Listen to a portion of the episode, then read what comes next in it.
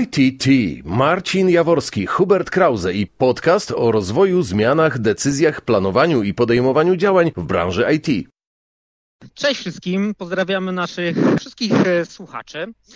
Trochę się nie słyszeliśmy i zaczynamy tak naprawdę z przytupem w nowej konwencji, ponieważ w tym momencie będziemy chcieli przeprowadzać wywiady z ekspertami w danej dziedzinie i już dzisiaj mam przyjemność przywitać z nami Krzyśka Musiała. Cześć Krzysiek. Cześć Marcin, cześć Hubert. Miło, że mnie zaprosiliście. My też się również bardzo cieszymy. Tak jak wspominałem, ta konwencja naszych spotkań to będą takie troszeczkę wywiady, troszeczkę dyskusje, będziemy wchodzić w polemikę. Ale zanim do tego dojdziemy, to kilka słów tak naprawdę na temat Krzyśka, tak żebyśmy przybliżyli, Krzysiek, trochę twoją sylwetkę, więc pozwól, że ja kilka słów o tobie powiem. Jesteś Agile Consultantem i specjalistą do spraw jakości w jednym z szczecińskich software house'ów i pracujesz przy projektach związanych z rozwojem programowania od 2003 roku. To już w tym roku mija ci 20 lat, więc kawał czasu. Tak, okrągłe 20 lat. To, co jest też warte uwagi, to to, że tak naprawdę imałeś się wielu różnych ról. Dewelopera, testera, projekt managera, scrum mastera, quality inżyniera i wykorzystujesz swoje tak naprawdę doświadczenie w pomaganiu, aby zrozumieć bardziej, czym jest ten agile i z czym je się tą jakość. A prywatnie jesteś szczęśliwym mężem Magdy. Wspominałeś, że masz królika Furię. Jesteś fanem rocka progresywnego oraz, uwaga, żebyśmy się nikomu nie narazili, kibicem Liverpoolu. I tak naprawdę to jest takie wprowadzenie, czy wszystko się zgadza, Krzysiek? Wszystko się zgadza, jak najbardziej. Faktycznie 20 lat minęło jak z bicza strzelił. Jak jeden dzień.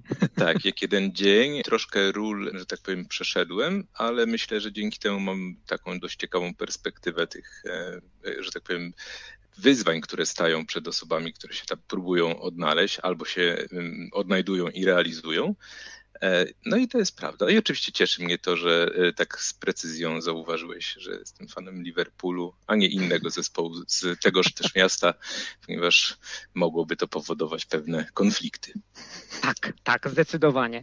My na początku będziemy, Krzysiek, troszkę ciebie challenge'ować, to znaczy przygotowaliśmy dla ciebie taką serię 10 pytań, a challenge będzie polegał na tym, że zadam ci konkretne pytanie, a ty odpowiesz tak lub nie. I to będzie jakby twoje zadanie, żeby taka odpowiedź po prostu z twoich ust padła, a w trakcie gdzieś tam dalszych dyskusji będziemy rozwijać te wątki, bo i tak będziemy krążyć wokół tego tematu Agile'a. Dobra, to jesteś gotowy na pierwsze pytanie? Spróbujmy. Brzmi ciężko, mimo tego, że pytania mogą być krótkie, odpowiedzi oczekujecie jeszcze krótsze. A jak wiadomo, mówiłeś, że moja rola to konsultant, wiadomo, jaką odpowiedź konsultanci najczęściej używają. Oczywiście, najbardziej profesjonalną z możliwych, czyli... To zależy, jak najbardziej. Ale dobrze, no postaram się nie popsuć konwencji, jedźmy. Dobra, to jedziemy w takim razie z pytaniami. Czy Agile to metodyka zarządzania projektami? Nie. Dobra. Czy Agile to sposób myślenia, a nie tylko narzędzie do zarządzania projektami? Tak. Czy Agile zakłada elastyczność i adaptacyjność w procesach projektowych? Tak. Czy Agile wymaga silnej współpracy z klientem i użytkownikami? Tak, jak najbardziej. Czy Agile pozwala na szybsze wdrażanie zmian w trakcie projektu? Tak. Czy Agile wymaga skupienia się na ludziach i relacjach w zespole projektowym? Oczywiście, jak najbardziej. Dalsze pytania. Czy Agile zakłada, że każdy członek zespołu projektowego jest odpowiedzialny za sukces projektu? Tak. Czy Agile możemy używać poza IT? Oczywiście, jak najbardziej. A czy jest on odpowiedni dla każdej organizacji i projektu? Nie. Takie pytanie, też triki. Czy łatwo go wdrożyć? Bardzo nie. Ja wiem, że to już nie jest jedno słowo, ale... Wzmocnione nie. To jest takie nie z wykrzyknikiem wielokrotnym, tak. Okej. No dobra. No to poradziłeś sobie, Krzysiek, z tym. Łatwo nie było, ale cisnęło mi się w paru miejscach moja ulubiona odpowiedź, ale dobra. Jakoś daliśmy radę, zobaczymy, co przyniesie ten dzień i dalsza nasza rozmowa. Super, to kontynuujemy wątek zabawy. Hubert. Oczywiście. Teraz poprosiłbym o bardzo krótkie jakby 5 słów i do nich, bo 1-2 zdania na temat tego, jakie pierwsze skojarzenia nasuwają się na myśl, mając w głowie słowo Agile. Dobra, pozwolę sobie najpierw poradzić słowa, później wytłumaczyć. 5 słów. Wartość, inspekcja, adaptacja, zespół, zmiana. Takich 5 słów bym podał jako coś, z czym mi się kojarzy Agile. I teraz powiem dlaczego. Wartość, dlatego że skupiamy się na dostarczeniu wartości do klienta w sposób szybki i przewidywalny itd., itd. Inspekcja, ponieważ powinniśmy regularnie przystanąć i zobaczyć, gdzie jesteśmy, zebrać feedback itd., itd. Adaptacja, bo w oparciu na to, co przed chwileczką się dowiedzieliśmy właśnie na etapie inspekcji, powinniśmy dostosować naszą pracę, albo dostosować, albo wręcz dokonać pewnego pivotu i na przykład z nim zmienić kontekst pracy. Zespół, bo tak naprawdę w nim jest cała moc i tak naprawdę jego samoorganizacja, samozarządzanie i to jego, powiedzmy, umocowanie do podejmowania decyzji jest tutaj kluczowe. Zmiana, bo tak naprawdę Agile dla mnie to jest właśnie taka umiejętność odpowiedzenia na zmianę, którą na przykład może oczekiwać klient. Dobra, super. Fajnie, że nam to jeszcze dopowiedziałeś tak naprawdę, bo zakładam, że też musiałeś się tutaj troszeczkę ograniczać, bo tych słów mogłoby być, tak naprawdę mógłby powstać słownik ze skojarzeń z Agilem, ale to są rzeczywiście takie chyba kluczowe słowa, które mówią nam o tym temacie, który dzisiaj tak naprawdę podejmujemy. Mhm. Ale słuchajcie, bo my dzisiaj będziemy krążyć też wokół tematu Agile i po Agile'u i trochę będzie to związane tak naprawdę też z tym moim 10. pytaniem, które padło sekund kilka temu, związanego, no właśnie, czy Agile łatwo jest wdrożyć i dlaczego trend Agile'owy niekoniecznie jest jakby możliwy do wdrożenia w każdej organizacji? Czemu nie powinniśmy iść tylko wyłącznie za trendami, a raczej bardziej przemyśleć ten proces trochę transformacji tak naprawdę w tym kierunku, bo to jest zmiana też tak naprawdę organizacji. I często jest tak, że jakaś taka krótka historia, szef danej firmy IT był na jakimś wydarzeniu i usłyszał, że Agile, super, dostarczenie wartości, pieniądze lecą z nieba, wszyscy teraz będziemy Agile i wdrażamy na jakby tej stopie organizacji, ale Krzysiek, jakby to z twojej też perspektywy przybliż nam trochę bardziej, z jakimi takimi wyzwaniami właśnie wiąże się próba wdrożenia Agile'a w organizacji? Jak ty to widzisz ze swojej perspektywy? Jasne.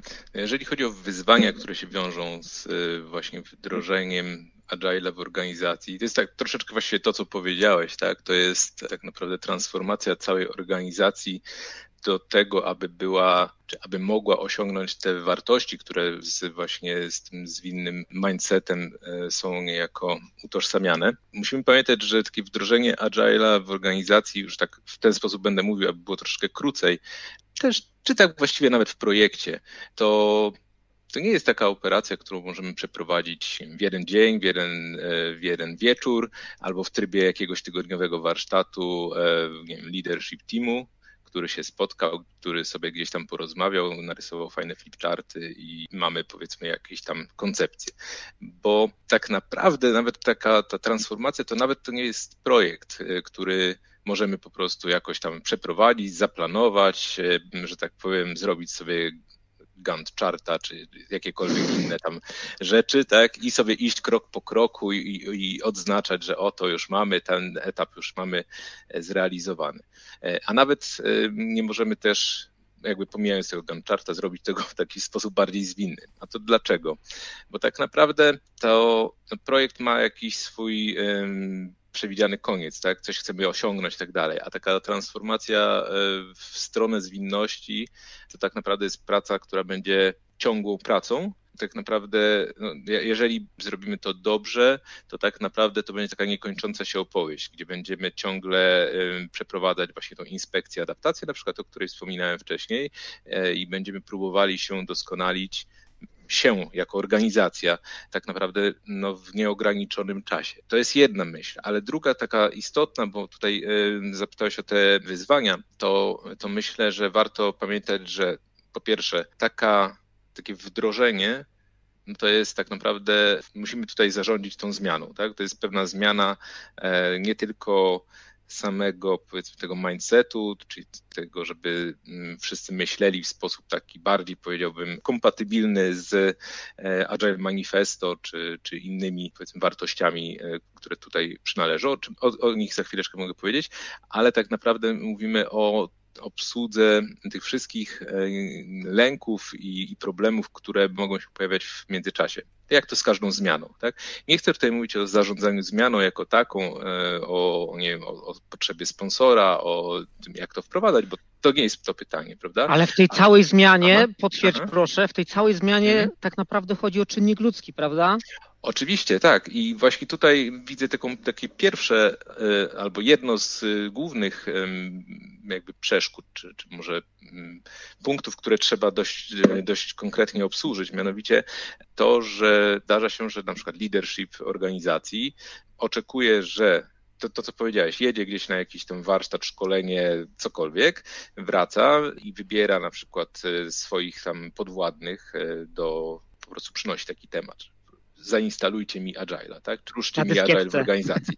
Tak. I tak naprawdę bez tego wsparcia leadershipu i w zapoczątkowaniu, ale i we wprowadzeniu tej zmiany, to tak naprawdę to będzie napotykało bardzo wiele przeszkód, kłopotów i tak dalej. Ponieważ te osoby z samego topu, one powinny być takim chodzącym, że tak powiem, wzorem, powinny nieść ten kaganek, tak, i pokazywać, że to jest kierunek, w którym my jako organizacja chcemy iść, że chcemy zacząć pracować w bardziej transparentny sposób, chcemy być bardziej, jesteśmy gotowi na feedback, jesteśmy gotowi na pewne zmiany, nie boimy się rozmawiać z innymi osobami itd., itd. To jest taka jedna rzecz i tak naprawdę, jeżeli zobaczymy sobie tak naprawdę z ostatnich lat którykolwiek raport State of Agile, który corocznie wychodzi, w tym roku chyba mamy teraz 20 edycję, albo 17, dobrze, którąś tam edycję, to zauważymy, że ten aspekt jest podawany jako jeden z głównych, tak? Czyli właśnie brak wsparcia samego topu we wprowadzeniu takiej zmiany. Mówiłem o tych obawach, te obawy są związane z tym, że każda zmiana wywołuje u człowieka, czy taki impuls negatywne emocje. Tak. Włącza nam się nasz mózg gadzi, który przede wszystkim dba o to, żebyśmy przetrwali, więc przetrwali, żebyśmy czuli się bezpiecznie. Jeżeli ktoś nam próbuje zaburzyć nasz powiedzmy spokój ducha, no to zamiast przełożyć tą energię na jakieś bardziej, powiedziałbym, wyszukane, kreatywne rzeczy, to tak naprawdę cała energia idzie właśnie w ten najbardziej pierwotny, powiedzmy, tą obsługę tego najbardziej pierwotnego instynktu, przetrwania. Więc ludzie są niechętni na zmianę, żeby byli bardziej chętni, no to musimy im w jakiś sposób to nie tylko przekazać, zachęcić, ale najlepiej też pokazywać, no i iść w taki sposób, tak? To jest pierwszy taki według mnie duży problem, duże wyzwanie, czy może dwa, tak? Pierwszy właśnie ten leadership, drugi to, żeby generalnie w jakiś sposób dobry te wszystkie osoby, bo to dotyczy wszystkich osób w organizacji, aby te osoby czuły się zaopiekowane i nawet jeżeli mają jakieś obawy, żeby im pomóc przezwyciężyć te obawy. Czyli oczywiście mogą tu wchodzić w rachubę jakieś różnego rodzaju szkolenia, warsztaty, inne tego typu rzeczy, tak? Jeżeli chodzi o inne wyzwania, które dostrzegam, no to kultura organizacji. Myślę, że to jest bardzo istotny punkt. Kultura, mindset, tak, jakkolwiek sobie to nazwiemy, chodzi o taką kulturę, która będzie z jednej strony powodowała, że osoby, które mają pracować w danej organizacji, będą czuły się bezpiecznie, czyli to bezpieczeństwo psychologiczne będzie tam występowało. Po drugie, że będzie kultura zaufania w organizacji, kultura feedbacku, takiego, że no, będziemy mogli właśnie się dzielić tymi spostrzeżeniami i będziemy mogli wyciągać z nich wnioski. Istotnym punktem jest też troszeczkę taka w moim rozumieniu zmiana podejścia takiego, czy z tego takiego command and control na właśnie takie bardziej podejście, no powiedziałbym zwinne, ale tak naprawdę chodzi tutaj o ten, użyję staropolskiego słowa empowerment, tak, czyli takiego dania jakby władzy, czy tak, można przekazanie zaufania właśnie w tym wszystkim. Tak, tak, bo to się właśnie wszystko wiąże, dać ludziom możliwość podejmowania tej decyzji, że nie muszą po wszystko i o wszystko i po wszystko chodzić do swojego menadżera, że mają pewną możliwość decyzyjności. No w końcu jesteśmy wszyscy dorośli, każdy z nas jakoś funkcjonuje, mieszka, opłaca swoje rachunki, rozumie jaka jest moc pieniądza, rozumie jakie realia panują na świecie. Nie możemy nagle, jeżeli chcemy być bardziej zwinni, no to też nie możemy liczyć na to, że ten CEO przykładowo będzie składał podpisy pod każdym jednym dokumentem. Tak? Jeżeli chcemy być zwinni, chcemy szybko dostarczać wartość, chcemy szybko odpowiadać klientowi, no to niech to mogą w pewnym zakresie robić też te osoby, które są najbliżej klienta. One najlepiej go znają. I tak jak mówię... Mówisz o autonomii trochę, to znaczy od razu mi się włącza, że tu mamy trochę połączenia tego, co Daniel Pink nazywał swojej motywacji 3.0 autonomią i to nam też buduje właśnie to, co ty mówisz. Połączone jest to z wartościami agile'owymi, nie? Tak, Pink wspominał właśnie, co nas motywuje i myślę, że to doskonale się wpisuje w te wartości też zwinne. Pink wspominał też właśnie o tym, on pokazał, co nas motywuje i jednym z nich było właśnie to, że możemy po prostu się i rozwijać, ale z drugiej strony mamy jakiś konkretny cel, tak? To dwa, ty też już wspomniałeś o jednym i właśnie tutaj jest też ten aspekt tego celu.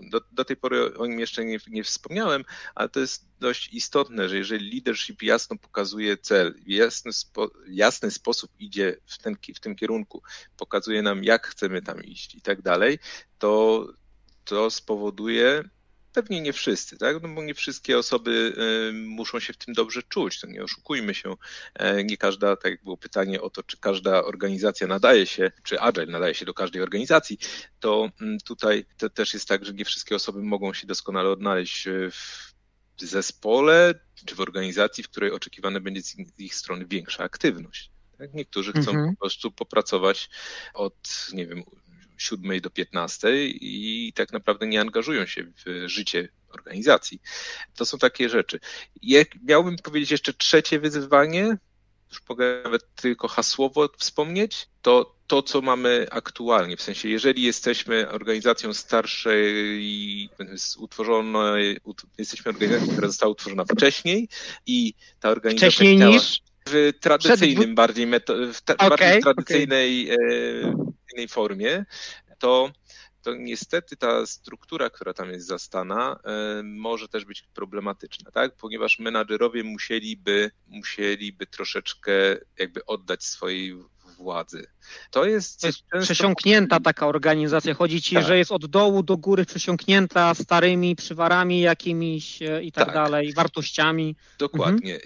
No, taką pierwszą rzeczą, którą wielokrotnie...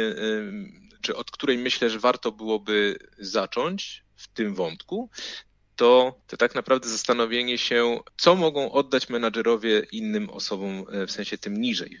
No, nie chcę mówić o hierarchii, tak? No, ale jednak mamy jakąś tam, powiedzmy, mamy CEO, mamy jakiś leadership team, mamy gdzieś, powiedzmy, zespoły, już nieważne, czy liniowe, czy inne, bo to struktury organizacyjne też mogą być różne, no, ale właśnie w tym sensie, że no ten menadżer musi podzielić się swoją władzą z podwładnymi. Już tak utrzymajmy tą nomenklaturę. Jeżeli była starsza czy tradycyjna organizacja, no to powiedzmy był lider zespołu i miał swoich podwładnych, więc on musiałby troszeczkę tego oddać. To jest niewygodne też z ich perspektywy i nie każdy się dobrze w takim czymś będzie czuł, a jeżeli nie będzie takiego komitmentu, mówiąc po staropolsku, do takiej zmiany, to po prostu może się to nie udać, tak? I to, o czym mówiłem wcześniej, że leadership team, czy CEO, jakkolwiek go nazwiemy, musi tutaj być i musi tutaj wspierać tą zmianę, to mam na myśli to, żeby właśnie nie było takiej sytuacji, że zostanie ta rola wdrożeniowca przekazana komuś w organizacji, i ta osoba będzie musiała tak naprawdę nie będzie zajmować się samym tematem, powiedzmy, zwinności, wprowadzaniem jakichś facylitacji, wprowadzania pewnych praktyk i tak dalej, to będzie musiała się politycznie troszeczkę zmagać z osobami, które będą czuły się zagrożone. Ryba psuje się od głowy, tak mi od razu nachodzi takie tutaj przysłowie lekkie, że tak naprawdę jak ta głowa nie będzie kierowała, czy nie będzie dawała przykładu to, co ty, Krzysiek, mówisz, no to nikłe szanse na powodzenie tej transformacji tak naprawdę. Tak, dokładnie. I tak naprawdę, czy my tutaj będziemy mówić o transformacji do organizacji agile'owej, czy będziemy tutaj mówili o organizacjach turkusowych, tak naprawdę czy jedna, czy druga, można powiedzieć, że troszeczkę w jednej i w drugiej spotkamy się z tymi samymi problemami. Tak? No właśnie, ale popraw mnie, bo w moim przekonaniu jest organizacja agile'owa, a turkus jest powyżej. Czy to jest dobre rozumienie? Bo też swego czasu w Polsce często mówiło się, róbmy organizacje turkusowe, ale my nawet nie byliśmy w stanie uzyskać tego pierwszego poziomu dobrej organizacji agile'owej, ale już chcieliśmy robić turkus, bo tam były zasady, kolorki i tak dalej, nie? No tak, wiadomo, że trzeba, mógłbym tutaj to troszeczkę jakby żartobliwie powiedzieć, celuj wysoko, tak? To nawet jak nie osiągniesz 100%, a nie wiem, będziesz miał 85% sukcesu, to a nóż widelec wyjdzie akurat może nie turkus, a zieleń, a zielona to jest właśnie, powiedzmy, przypisywana gdzieś właśnie do tych agile'owych organizacji. No tak to wygląda. Mamy w Polsce kilka organizacji, które są turkusowe i działają całkiem prężnie i się, że tak powiem... A masz przykłady? Przychodzi ci teraz do głowy jakieś nazwy tych firm? Wiesz co, z tego co pamiętam, pan profesor Blikle praktykował zarządzanie turkusowe, podczas gdy kierował swoją rodzinną siecią sklepów cukierniczych, Blikle właśnie. Niestety nie wiem, jak teraz wygląda ta sytuacja po zmianach właścicielskich w tym przedsiębiorstwie. Mamy inne oczywiście przykłady, na przykład z branży logistycznej, taka jest Gdańsk-Oliwa. Jakby nie patrzeć, firma działająca od lat 50., czyli już taka z dość mocno ugruntowaną pozycją na rynku. Myślę, że to pokazuje, że naprawdę nie musi to być nowo tworzona firma albo startup, aby korzystać z dobrodziejstw turkusu, że tak to powiem. Mamy oczywiście kilka firm z branży IT wytwarzających oprogramowanie, ale w tym przypadku pozwólcie, że nie będę podawał ich nazw. Wiem natomiast, że każdy zainteresowany spokojnie i bez większego problemu znajdzie te nazwy w sieci, odpytując prostą wyszukiwarkę, niekoniecznie nawet taką już wyposażoną w sztuczną inteligencję. Co oczywiste, mamy też innych znanych przedstawicieli organizacji tego typu na świecie, które wyznają właśnie podobne ideały, kierują się tymi wartościami turkusu.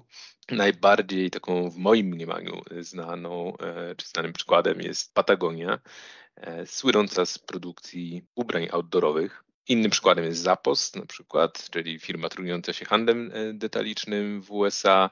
Generalnie też bardziej takim, powiedzmy, modowym aspektem tego handlu. Największy przetwórca pomidorów na świecie, Morningstar, jako taka ciekawostka można dodać, także jest zarządzany w taki sposób. Mamy przykłady ze świata software developmentu, bo wiadomo, że nie mógłbym sobie tutaj pozwolić jakby nie zauważyć tego. Bardzo znany reprezentant właśnie świata software developmentu, tutaj takiego, powiedzmy, tej grupy gamingowej, firma Valve. Myślę, że każdy, kto troszeczkę się orientuje właśnie w tym świecie gamingu, to tym osobom tej firmy nie trzeba przybliżać. Mamy też bardzo ciekawe i dość takie, powiedziałbym, nieoczywiste przykłady, jak na przykład niderlandzki Birdzorg. I od razu przepraszam, cały niderlandzki. To jest takie właśnie stowarzyszenie skupiające pielęgniarki środowiskowe, pielęgniarzy, którzy trudnią się opieką domową właśnie nad pacjentami. I co ciekawe, praca tego stowarzyszenia jest opłacana z kasy państwa. Także jak widać, domena, w której działa organizacja, tak naprawdę nie ma większego znaczenia, aby czerpać z tych turkusowych wzorców i korzyści. Ale tak jak mówię, no to nie jest łatwa sprawa, ponieważ nie zawsze właśnie nawet ten leadership team jest gotowy, żeby aż tak bardzo transparentny sposób całkowicie, że tak powiem, dopuszczać no właśnie takie praktyki, które tam są, tak? Czyli żeby sobie zespoły na przykład same decydowały, w jaki sposób będą się wynagradzały i jaki jest podział tych pensji. To jest, myślę, że też temat troszeczkę szerszy niż sama struktura. Być może tu gdzieś dochodzimy do jakichś aspektów, może nawet prawnych, nie wiem, nie jestem prawnikiem, nie chciałbym tutaj niepotrzebnie może kogoś zniechęcać, tak? Ale tak to wygląda. No niestety, tak jak powiedziałeś, że chcemy być turkusowi, a czasem nie jesteśmy nawet zieloni, czyli chcemy przeskoczyć kilka poziomów, to no to jest takie ryzyko. No oczywiście wiele organizacji, właśnie tych, o których wspominałem, ten command and control, tak? No to gdzieś tam jest na tych pięknych pomarańczowych kolorach, no i po prostu próbuje jakby zrobić jednym skokiem właśnie, znaczy zrobić jeden duży skok, co jest po prostu niemożliwe albo bardzo trudne, ponieważ to jest właśnie praca z ludźmi, tak? To jest zmiana tego mindsetu i czasem po prostu ciężko to zrozumieć, dlaczego coś, co wydaje nam się dotychczas działało. Podam przykład. Jestem w projekcie, mam project managera, który bardzo precyzyjnie definiuje mi zadania i ja się niczym nie zajmuję, tylko muszę sobie realizować jakieś tam tickety, czy tam, nie wiem, storiesy, jakkolwiek, zależy jakie tam narzędzie. Nagle oczekuje ode mnie jakiejś większej aktywności, no ale dlaczego? Przecież zawsze było dobrze, tak? I właśnie tutaj dochodzimy do takich różnych kłopotów, tak. No właśnie, ale powiedziałeś, bo ja też wrócę, że no właśnie, Agile to głównie mindset, nie narzędzia, i moim takim też ulubionym powiedzeniem jest to, że w kontekście zespołu projektowego, że od jutra sobie ufamy. Czyli to nie jest na zasadzie takiej, że ja wam powiem, słuchajcie, od jutra sobie ufamy i jesteśmy od jutra Agile'owi. To tak nie działa. Ale chciałem jeszcze wrócić, Krzysiek, do wspomnianego przez ciebie wyzwania, a mianowicie kultury organizacyjnej, bo ja mam takie dwa przykłady i chętnie wysłucham, czy wam się coś nasunie na myśl, związanym właśnie, nie chcę podawać nazwy firmy i tak dalej, ale wyobraźcie sobie sytuację, gdzie prowadzicie rekrutację, chcecie zatrudnić nowego pracownika, wysyłacie mu list intencyjny i ten pracownik ma 3-miesięczny okres wypowiedzenia, powiedzmy, i co się okazuje, że powiedzmy ma zostać zatrudniony w marcu, a ta organizacja dowiaduje się, że jednak nam się stanowisko, jak to ładnie powiedzieć, zmniejszyło, że tak naprawdę nie potrzebujemy tego pracownika, ale my nie damy mu znać w trakcie procesu rekrutacyjnego, kiedy podpisaliśmy dokument, tylko on do nas przyjdzie, ma miesięczny okres wypowiedzenia, więc wtedy się dowie, że tak naprawdę jednak nie ma tego stanowiska. To jest taki trochę przykład z życia, który gdzieś ja tam zasłyszałem. Więc tak a propos tej kultury organizacyjnej. A drugi wątek, który mnie osobiście też bardzo boli, jest taki, że wiele rozmów rekrutacyjnych powinno być przeprowadzone w bardzo uczciwy sposób. To znaczy zarówno od kandydata, jak i od pracodawcy oczekuje się szczerości. A niestety często bywa tak, że nie tylko pracownik zataja, bądź też nie mówi do końca prawdy, ale również pracodawca obiecuje gruszki na wierzbie związane właśnie czy to ze stanowiskiem, czy to z organizacją, i później taki pracownik złapany w sieć przychodzi do takiej organizacji, no i robi wielkie oczy, że nie jest to do końca zgodne z tym, co zostało gdzieś tam powiedziane na rozmowie kwalifikacyjnej. Tak mi się dosyć mocno skojarzyło z tą kulturą organizacji, z racji tego, że te wszystkie organizacje mówią o sobie, że są na wysokim poziomie właśnie, czy nawet prowadzą projekty kramowo, pracują w IT, czy w jakichś innych branżach ściśle związanych właśnie z tym mindsetem. Natomiast czy wam się kojarzą jakieś takie, nazwijmy to, patozachowania? Może coś do was doszło? Nie wiem. Macie coś takiego? Wiesz co, ja mogę powiedzieć tak, że jeżeli chodzi o tę rekrutację, czy te rekrutacje, to niestety dostrzegam taką sytuację, czy taki trend, że ta rekrutacja to jest taka trochę gra i tak naprawdę każdy próbuje jakby przedstawić się jak najlepiej, aby jakby wynegocjować jak najlepsze warunki. To tak naprawdę nie jest do końca już nawet istotne, czy ta organizacja jest zwinna, niezwinna, czy IT, czy jakaś tam inna branża, ale generalnie to jest takie troszeczkę jakby przystrajanie piórek i pokazywanie się w lepszym świetle niż jesteśmy. Oczywiście, znaczy niekoniecznie zawsze, tak? Czasem po prostu pokazujemy, jacy jesteśmy, bo jesteśmy rewelacyjni, ale może się zdarzyć, że gdzieś czasem coś jest, nie wiem, lekko podrasowane, tak? Ja osobiście tego nie pochwalam, ale cóż, no tak wygląda rzeczywistość.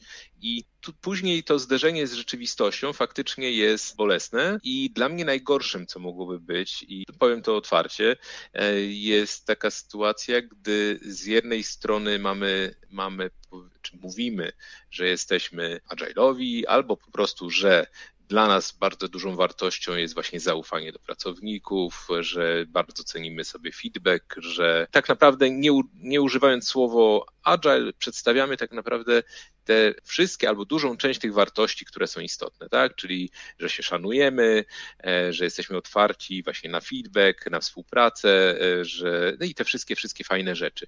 I później wpadamy do takiej organizacji i dostajemy takiego przysłowiowego dzwona. No i powiem szczerze, że to jest nie fair, tak? Dla tej osoby, która się zrekrutowała, na przykład odeszła ze starego miejsca zatrudnienia, może to być bolesne i szczerze powiedziawszy, ja wiem, co ja bym zrobił w takiej sytuacji, ja bym prawdopodobnie sam wykorzystał ten miesięczny okres wypowiedzenia, o którym wspomniałeś, tak? Nie czekałbym, aż organizacja mi powie, że fantastycznie, ale nie jest pan nam potrzebny. Dodatkowo też dlatego, że wchodząc do nowej organizacji, te wszelkie patozachowania, jak powiedziałeś, będą dla nas bardziej widoczne. Zakładając, że jesteśmy świadomi, tak? Jeżeli naszym kryterium zmiany organizacji było to, że chcemy być w organizacji, która jest bardziej otwarta, potrafi i ma to na swoich sztandarach, to jeżeli zmienię organizację i zobaczę, że jednak tak nie jest, no to wtedy nie będę miał tego poczucia takiego, że już tam jestem i zostanę, czyli troszeczkę takiej gotowanej żaby, tak? Jeżeli jesteśmy w tej organizacji, czy bylibyśmy w jakiejś organizacji przez rok, dwa, pięć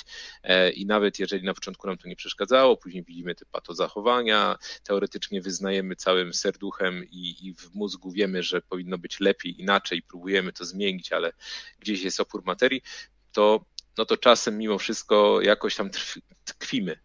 Trwamy w tej organizacji, tak? Nie wiem, licząc, że się może sama zmieni, może w końcu ktoś się obudzi i nam pomoże, może wielka transformacja nadejdzie, bo szef był na konferencji, tak jak zaczęliśmy rozmowę. Więc to jest jeden dość duży aspekt. Dla mnie osobiście zaufanie do pracownika jest kluczową rzeczą. Jeżeli nie ma zaufania, tak naprawdę nie ma niczego, brzmi trochę może mało poprawnie jeżeli chodzi o sformułowanie, ale no bez zaufania, tak samo jak w każdym związku, nie ma podwalin do zbudowania dobrej relacji. Czegoś trwałego, zdecydowanie. Tak, dokładnie. Tak.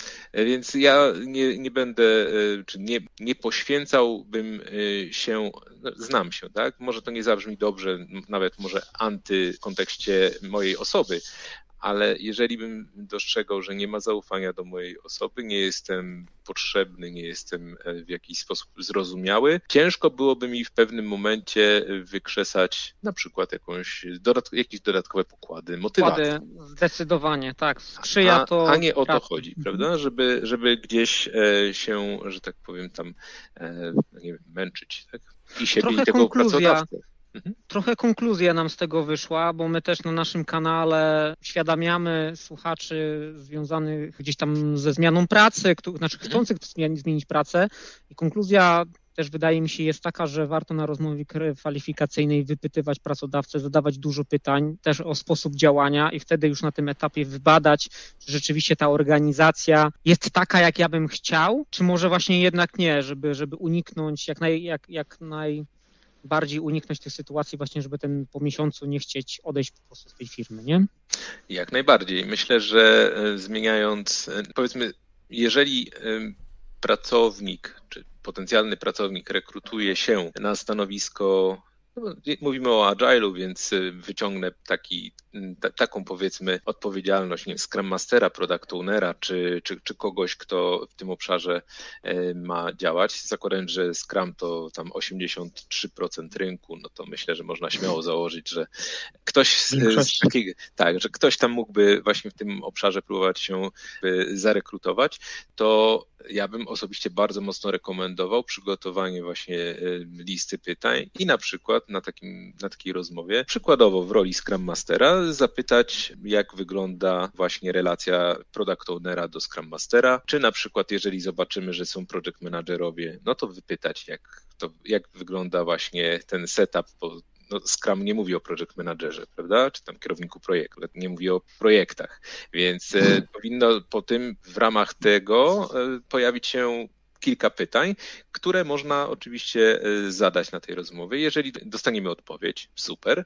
Jeżeli nie dostaniemy odpowiedzi, to już powinno dać nam trochę do myślenia. Jakaś żarówka się powinna zapalić, tak? Oczywiście. Ja muszę powiedzieć, że mam kilka osób, które są na etapie teraz właśnie zmiany pracodawcy, czy zmiany wręcz nawet przybranżawiania się, więc troszeczkę trafia w to, o czym wspomniałeś i gdzieś miałem okazję te osoby troszeczkę przygotować, czy wskazać właśnie pewne obszary, w których warto byłoby podrążyć i to była moja rekomendacja właśnie przygotowania serii takich pytań, które, powiem tak, które ja bym sam zadał, jeżeli ja bym właśnie w tym momencie chciał gdzieś się zrekrutować.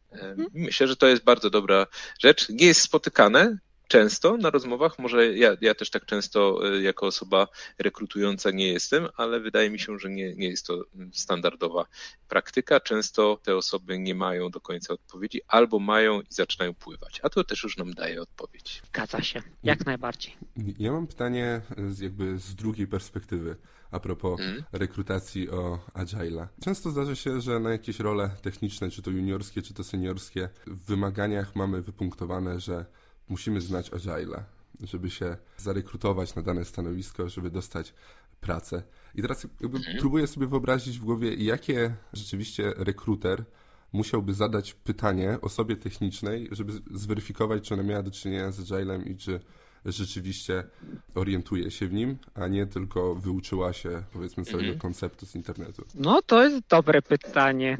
Albo inaczej, to jest ważne pytanie, bo rzeczywiście zbadać to. No jestem ciekawy, Krzysiek, no ja ci udzielę głosu.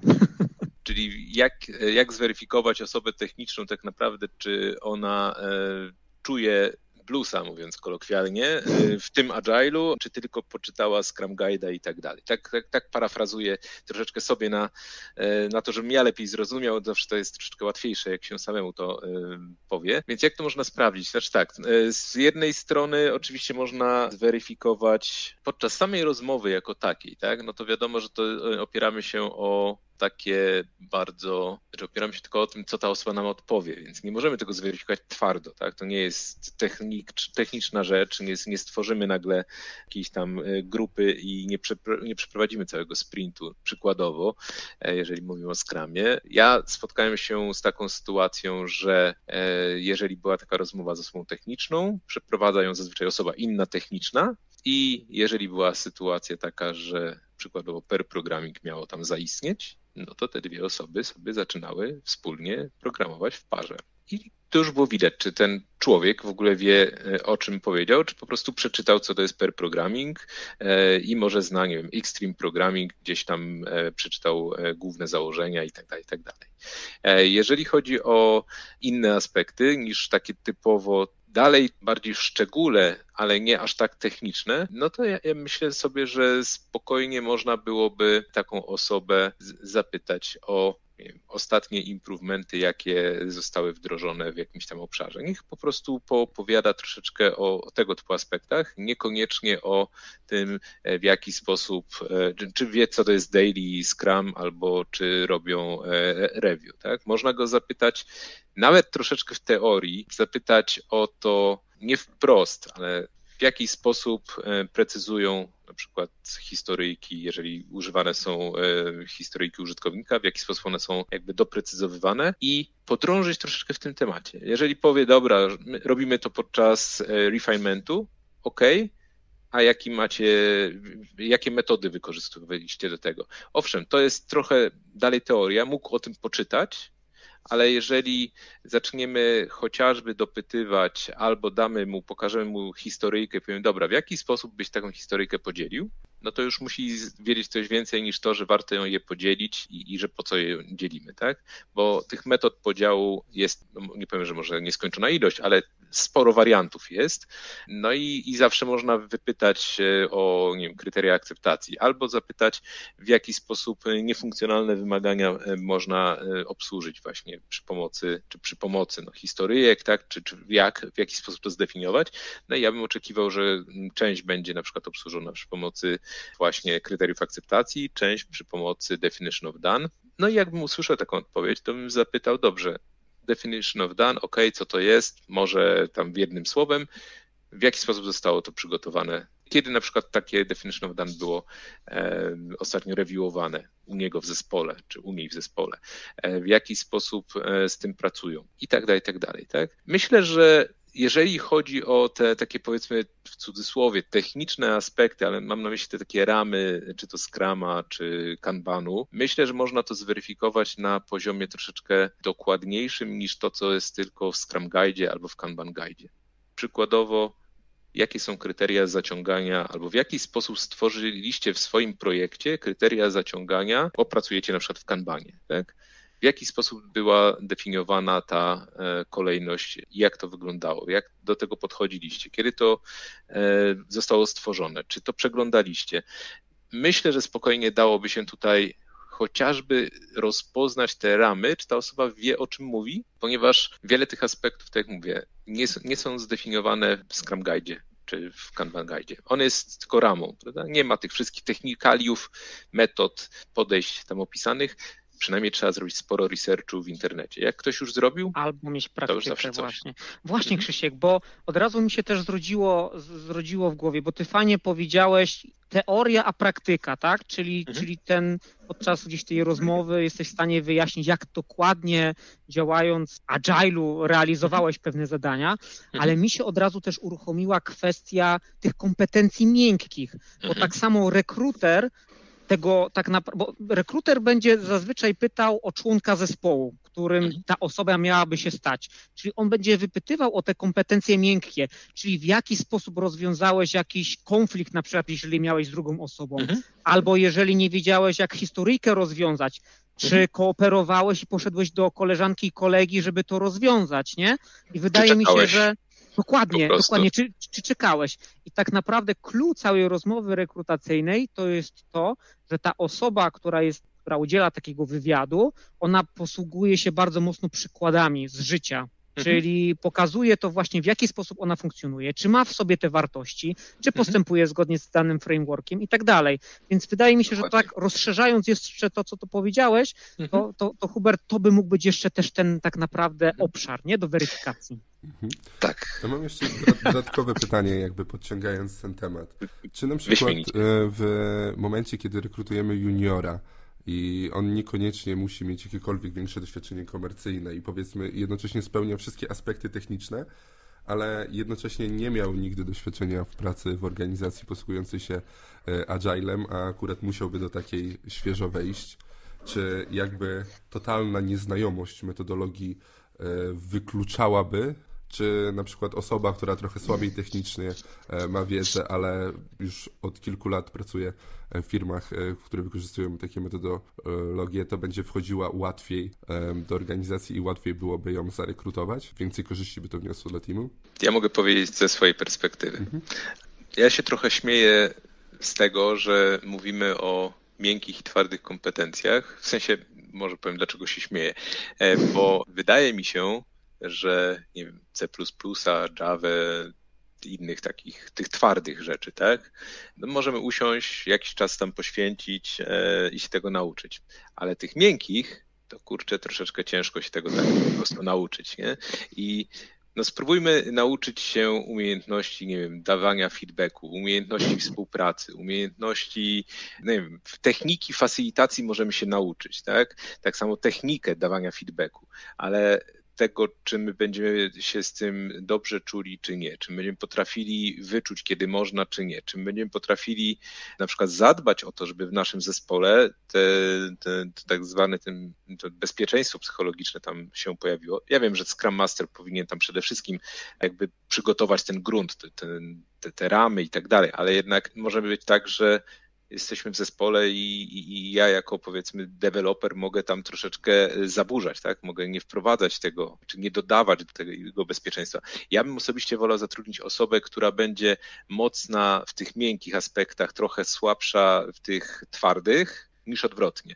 Bo Simon Sinek kiedyś miał taki ciekawy, nie wiem, webinar, może za dużo powiedziane, ciekawy film, w którym właśnie tłumaczył o tym, że tak naprawdę osoba, która jest toksyczna, tak naprawdę może rozwalić nawet super wspaniale działający zespół. W sensie, jeżeli on tu podawał na przykładzie zespołu Navy Seals, że ci ludzie w tym zespole, oni mogą mieć człowieka, który będzie gorszy, nie wiem, gorzej strzelał, wolniej biegał, cokolwiek robił źle, ale będą mogli mu zaufać, niż jakiegoś super fenomenalnego strzelca, nie wiadomo jak rewelacyjnego, który będzie, mówiąc brzydko, dupkiem, który będzie w jakiś sposób podkopywał morale zespołu, będzie umniejszał innym i tak dalej.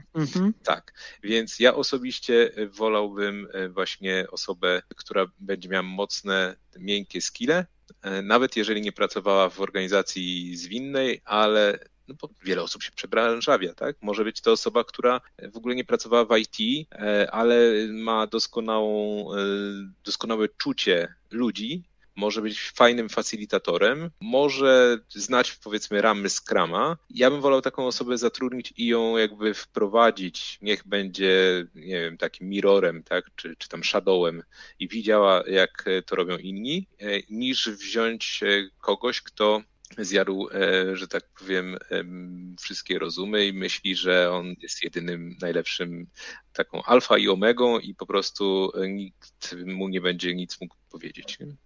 Ale Hubert, na twoje pytanie, bo troszeczkę mam wrażenie, że odpłynąłem w wywodzie na temat miękkich, twardych kompetencji, ale myślę, że to jest, przynajmniej wydaje mi się, że to może być dość cenna taka uwaga. A mi się bardzo właśnie, Huberta, pytanie podoba, bo wydaje mi się, że jest bardzo na czasie i ja też zauważam, to znaczy nawet to przebranżowienie, Krzysiek, do roli juniora, bo wydaje mi się, że tutaj wszyscy gdzieś mamy na myśli tą rolę na przykład Scrum Mastera, która stała się teraz dosyć sexy, jeżeli tak można powiedzieć. Ludzie nie rozumieją, czemu na stanowisko juniorskie potrzebujemy 2-3 lata doświadczenia. Nie rozumieją jakby też tego, że to jest trochę takie stanowisko mimo wszystko menadżerskie do kierowania zespołem, do tej mocnej facilitacji. Nie na darmo mówi się, że Scrum Master to jest taki super bohater, który tak naprawdę tutaj z tym zespołem bardzo mocno współpracuje, ale nie tylko z zespołem, tylko interesariuszami. Ale jakby kończąc myśl, wydaje mi się, że na tym etapie, czy na rynku, na którym my jesteśmy, to bardzo ciężko znaleźć jest pracodawcę, który obdarzy zaufaniem taką osobę, która miałaby w tą rolę na przykład wskoczyć. Mimo że ma gdzieś te miękkie kompetencje, ale przy przebranżowieniu do IT no jest to ciężkie, bo nie ma znajomości branży do końca, tego frameworku, nie ma z tym pracy. Mimo że na przykład certyfikat jest z tego PSM-a 1, jako taki przykład możemy podać, to bardzo ciężko jest wejść. Ja nie mówię, że to jest niemożliwe, ale gro osób, bo ja też gdzieś tam trochę uczestniczę w tych różnych grupach, próbuję, wysyła CV, to są CV bez odpowiedzi i ludzie się dziwią, czemu w ogóle jakby nie ma odpowiedzi ze strony pracodawców. Natomiast wydaje mi się, że trzeba szukać takich pracodawców, który zaufa tej osobie, to co ty, Krzysiek, mówisz, czyli zobaczy te kompetencje miękkie, bo Scrum Master to właśnie te kompetencje miękkie głównie. On nie musi być super techniczny, żeby być super Scrum Masterem. Jak to tak z mojej perspektywy widzę, nie wiem, czy wy chcecie coś tutaj dopowiedzieć. Jeśli mogę. Możesz, jednym słowem. Albo takim jednym zdaniem. Scena jest twoja. Wyśmienicie. Ja się z tobą zgadzam jak najbardziej z tym, że organizacja czy mają może problem z rekrutowaniem takiej osoby, zwłaszcza mniejsze organizacje będą miały ten problem, ponieważ tak jak mówiłeś, jest to dość sexy, powiedzmy, oferta. Generalnie w branży IT te, że tak powiem, zarobki dość znacznie poszły w górę, czy wzrosły. I... Ostatni raport, tak, pokazywał to zresztą, nie? Tak, bardzo, bardzo atrakcyjnie. Więc z jednej strony wiele osób się przybranżawia, bo chce troszeczkę w cudzysłowie wskoczyć do tego pociągu zwanego IT. I nie mam na myśli tutaj sejfa akurat, tylko po prostu no, taki odjeżdżający, wysoko płatny, że tak powiem, zawód, czy tam stanowisko, na którym będziemy pracować. I tak zakładane, czy te osoby zakładają, że ten techniczny aspekt nie jest taki kluczowy, dlatego też no, nie mogą wskoczyć w rolę czy to product ownera, czy dewelopera, czy testera, tak? No bo tam już trzeba jednak troszeczkę bardziej dziedzinowo wiedzieć, co się dzieje, poznać branżę i jakoś na przykład czy to pracować z klientem bezpośrednio i w jakiś sposób rozumieć, jakie tam powstają, powiedzmy, jakieś potrzeby rynku. To się ładnie nazywa biznes acumen, czyli taką trochę znajomość biznesową, tak, poruszania się i tak dalej. To jest coś takiego. Dokładnie. A zespół, który ma tak naprawdę czy to zaprogramować, czy przetestować, no to tutaj już te twarde kompetencje wchodzą. Więc faktycznie Scrum Master jest tą rolą, gdzie najłatwiej, wydaje się, jest wskoczyć. Myślę, że duże organizacje są bardziej gotowe na to, żeby zainwestować, żeby to była taka inwestycja w pracownika, no bo jeżeli organizacja ma kilka tysięcy osób, to taką jedną osobę są gotowi być może przez jakiś czas tam nawet właśnie poszkolić, tak? Jeżeli mamy mały zespół albo jeszcze startup, tak? No to tam każda osoba jest na miarę, czy każda osoba musi dokładać od razu wartość, jakąś tam wnosić coś konkretnego, ponieważ do tej osobie trzeba będzie konkretnie zapłacić i tak dalej.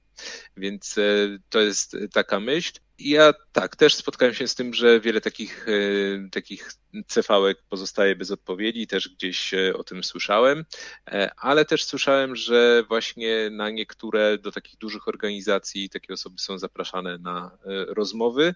No oczywiście to już jest kwestia, czy ta rozmowa przejdzie, czy później gdzieś będzie jakiś tam, powiedzmy, drugi, trzeci krok, ale no, taki trend zauważyłem. Duże organizacje są bardziej gotowe na to, żeby zaprosić takie osoby. Okej, to cenna rada w takim razie nam się tutaj wysnuła i wydaje mi się, że też bardzo fajny wątek, bo mówię, sporo osób się tym interesuje. Natomiast moja osobista rekomendacja jest taka, żeby nie sugerować się poziomem wynagrodzenia, a raczej merytoryką danego stanowiska, ponieważ to powinno być naszym motorem napędowym i motywacją do tego, żeby iść w taką rolę, a nie to, jakie widełki są przewidywane, bo zawsze jak realizujemy coś czy z pasją, czy z jakimś zainteresowaniem, to są cały czas role, które wymagają ciągłej nauki, poszerzania wiedzy, kooperacji, komunikacji z tym zespołem, więc niech nas nigdy pieniądze jakby w tym nie motywują, bo to nie powinien być cel sam w sobie. No, mówiłeś o Pinku, on doskonale o tym wspominał, właśnie co nas motywuje i powiedzmy wynagrodzenie, owszem, ono może być motywatorem dla nas, jeżeli patrząc na piramidę Maslowa jesteśmy gdzieś tam, powiedzmy, czy zaspokajamy te nasze najbardziej pierwotne, czy te podstawowe potrzeby. Jeżeli już w jakiś sposób one są zagospodarowane, to tak naprawdę to wynagrodzenie nie powiem, że jest totalnie nieistotne, ale w jakiś sposób schodzi na drugi, trzeci, czwarty plan, bo przede wszystkim motywuje nas to, żebyśmy właśnie widzieli, co robimy, po co robimy, żebyśmy mogli się rozwijać, żebyśmy mogli dokładać jakieś, powiedzmy, no, etapy czy klocuszki do tego większego jakiegoś dzieła. Tak, to tutaj się myślę, czy nie tylko tutaj, ale w wielu miejscach się tutaj zgadzamy. Mhm. Dobra, to słuchajcie, to tak, żebyśmy zamknęli ten wątek jeszcze organizacyjny, to tutaj niech na samym końcu padnie pytanie o korzyści, jakie tak naprawdę daje nam jednak próba wdrożenia tego Agile'a, bo ty już o kilku rzeczach, Krzysiek, powiedziałeś, ale może chciałbyś coś jeszcze tak naprawdę dopowiedzieć, żeby tutaj zrobić takie podsumowanie w kilku punktach, żebyśmy tutaj to mieli jasność. Oczywiście bardzo chętnie. Więc tak, no możemy założyć, tak generalnie, możemy tak założyć, że większość organizacji, która jest na rynku, to tak naprawdę ma takie zadanie, aby generować zyski. No tak chyba możemy założyć, tak? Mają jest przynosić główny cel. Tak, no chyba że mówimy o jakichś tam NGO-sach, tak? Z całą sympatią dla tego typu organizacji, ale no one są w mniejszości. Więc jeżeli założymy, że jesteśmy taką firmą, która ma, że tak powiem, przynosić kasę, która wytwarza jakiś produkt albo dostarcza jakieś usługi, to z pewną taką dość dużą dozą prawdopodobieństwa możemy założyć, że nasze zyski uzależnione są od tego, jak dobry ten produkt czy tam usługę mamy. Tak, taka śmiała teza. I jeżeli w to wierzymy, tak, no to tak naprawdę, aby ten produkt, usługa dawała nam właśnie te pieniądze, no to tak naprawdę w naszym interesie jest jak najszybciej ten produkt dostarczyć. Czyli tak naprawdę skrócić ten time to market. Więc aby go zoptymalizować, no to mamy tak naprawdę takie podejście tradycyjne, gdzie zbieramy wymagania, zamykamy się w pokoju czy tam w budynku i tworzymy i po roku lub pięciu dostarczamy produkt, może spowodować, że już nam cały świat odjechał i wprowadził inne rozwiązania na to samo. Więc tak naprawdę to, co to podejście właśnie w tym wydaniu zwinnym nam daje, no to z jednej strony właśnie pozwala dostarczać ten produkt szybciej, ponieważ możemy go dostarczać, nie wiem, co 2 tygodnie. Jeżeli będziemy pracować w Scrumie, tak, załóżmy w 2-tygodniowych iteracjach, no to oczywiście zależy, bo to jeszcze jest decyzja biznesowa, czy chcemy tak często, no ale przynajmniej co 2 tygodnie możemy zaobserwować jakieś tam zmiany w naszym produkcie. I może być taka decyzja co 2, co miesiąc, tak, że wrzucamy to do, nie wiem, Google Playa, tak, gdziekolwiek i jest to widoczne i dostępne. Już troszeczkę są inne czasy niż było kiedyś, kiedy trzeba było nagrać płytę DVD, rozwieźć do sklepów i ten Windows przysłowiowy, Office czy inny Photoshop, tak, gdzieś tam leżał na tych półkach i tak naprawdę tak można było ten proces, że tak powiem, mocno wydłużyć. W dzisiejszych czasach Microsoft też już przeszedł na przecież właśnie taką dostawę i przez internet, i bardzo częste różnego rodzaju update'y. No i to jest tak naprawdę ta wartość, tak? Czyli time to market, dostarczamy szybko produkt, zmniejszamy ryzyko, że dostarczamy czy produkujemy nie to, co trzeba, bo najwyżej okaże się po takich 2 tygodniach, że fantastycznie, ale nie o to nam chodziło, zmieniamy i tak naprawdę to nawet nie jest tak, że my to powiedzmy wywalamy i mamy poczucie, że razem z tym 2-tygodniowym sprintem wywalamy ileś tam funkcjonalności i przy okazji tak naprawdę te pieniądze wywalamy w błoto. Bo tak naprawdę ten zespół się czegoś nauczył, tak? Może ta wiedza im się za chwileczkę przydać. Więc to jest taka korzyść. Dużą korzyścią dla takiej organizacji jest też to, a przynajmniej powinno być, że ta praca w duchu zwinnym, z racji tego, że ona się opiera właśnie o tym zaufaniu, na poszanowaniu, na komunikacji, na kolaboracji, w tym znaczeniu współpracy, no to tak naprawdę właśnie ta i współpraca, i komunikacja, i większa innowacyjność, i taka gotowość dodawania i brania feedbacku, czy otrzymywania feedbacku, czy takie lepsze rozumienie właśnie i dopasowanie do celów biznesowych, celów klienta. To są według mnie te korzyści, o których warto pamiętać. No i jeżeli pomyślimy sobie, że właśnie organizacja to ludzie, no bo tak chyba możemy to założyć, to właśnie ten Agile mówi dużo o tym, o czym wspomniałem, o tej kulturze otwartości, poszanowania, czyli też takie przebywanie w takiej organizacji powinno być po prostu zdrowsze dla naszej psychiki, tak? Dlatego, że czujemy się częścią zespołu, a nie, że wyjdę na korytarz i mnie, nie wiem, jakiś szef złapie w przysłowiową siatkę i od dzisiaj będę pracował przy innym jakimś produkcie, tak? Więc to są według mnie takie główne korzyści. Pewnie mógłbym jeszcze z godzinkę wymieniać, ale postawię tutaj taki nieśmiały średnik. Super, bardzo ważne rzeczy, wydaje mi się, poruszyłeś, bo to się tak naprawdę tworzy kultura organizacyjna, kultura pracy w zespole, ten feedback, który jest udzielany, atmosfera i ta motywacja do pracy, nie? To wszystko powoduje to, że rzeczywiście, jeżeli te wszystkie warunki związane z wartościami, bo wydaje mi się, że na nich powinniśmy się oprzeć, są spełnione, to ta praca wygląda naprawdę tak jak powinna, a tak jak wspomnieliśmy na początku naszego podcastu, długa droga do tego, żeby tak to wszystko też wyglądało. Czyli nie zainstalujemy tego na dyskietkę, to nie jest narzędzie do przedstawienia czy zrobienia jednego warsztatu. To jest sukcesywna, ciągła praca z ludźmi dla ludzi. Brzmi jak trochę Ewangelia. Sorry, ja tak to trochę podsumowałem, ale przynajmniej ja tak to trochę od siebie czuję po prostu. Nie wiem, czy się zgadzacie, bo to jest gdzieś tam moja opinia. Mam nadzieję, że się zgadzacie. Okej. Dobra. Słuchajcie, to wydaje mi się, że wyczerpaliśmy dzisiaj ten wątek związany właśnie z Agilem, jak on wygląda w organizacji. Poruszyliśmy jeszcze fajnie tą kwestię związaną z procesami rekrutacyjnymi, jak ewentualnie móc się przebranżowić, gdzie ewentualnie szukać możliwości. No i co, dziękujemy wszystkim osobom, które gdzieś tutaj przesłuchają nasz podcast i zapraszamy na ciąg dalszy. Także kłaniamy się nisko, dziękujemy i pozdrawiamy. Do usłyszenia. Cześć.